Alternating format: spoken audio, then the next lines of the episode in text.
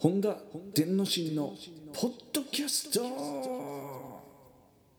い、本田伝之進です。今日も話をしていきたいなと思います。えー、今日はですね、エディ・バンヘイレンさんが亡くなっちゃったってことでね、うわー超絶悲しい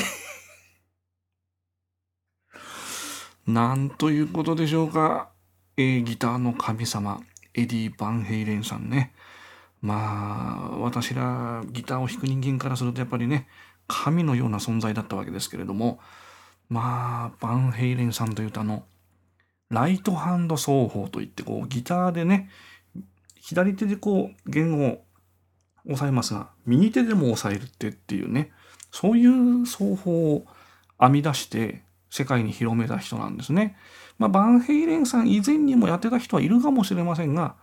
大々的に世界に広めたのは、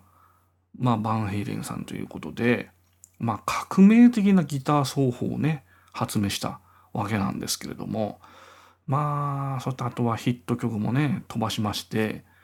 ギターの世界ではねバンヘイレンさんっていうのはまあすごい特別な方だったんですけれども、まあそういった方がね亡くなっちゃったってことで、しかも結構まだお若いんですよね。すごいまあ悲しい話なんですけれども、えー、癌でねお亡くなりになったということでろくじゅうごさい。まあ癌はね今ふたりにひとりはかかるので、まあ普通といえば普通なんですけれども、まあ長年ね、えー、患ってたようなことが書いてありますので、うん、まあそういう意味ではね、まあどうなんでしょうね。バンヘイレンさんとこいつも笑顔の方でね、そういうその癌に侵されてたってこと自体は分かんなかったんですけれども、うーんねえ辛そうな感じは見せてなかったんですけどね。で人気ロックバンドのキッスのリーダージーン・シモンズさんはツイッターで胸が張り裂ける思いだ。エディはギターの神様であっただけでなく本当に美しい魂を持った人だったってことなんですね。はい、そういうふうに忍んでおります。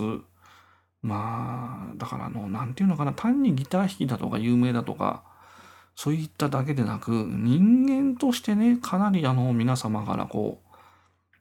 親しまれていたってね、尊敬されていた方で、うーんなかなかねそういう人ってロックミュージシャンで